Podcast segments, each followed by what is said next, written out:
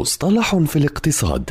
في كل حلقة يطرح المدون وصانع المحتوى الاقتصادي مجد النوري مصطلحا اقتصاديا محددا بلغة سهلة وبسيطة.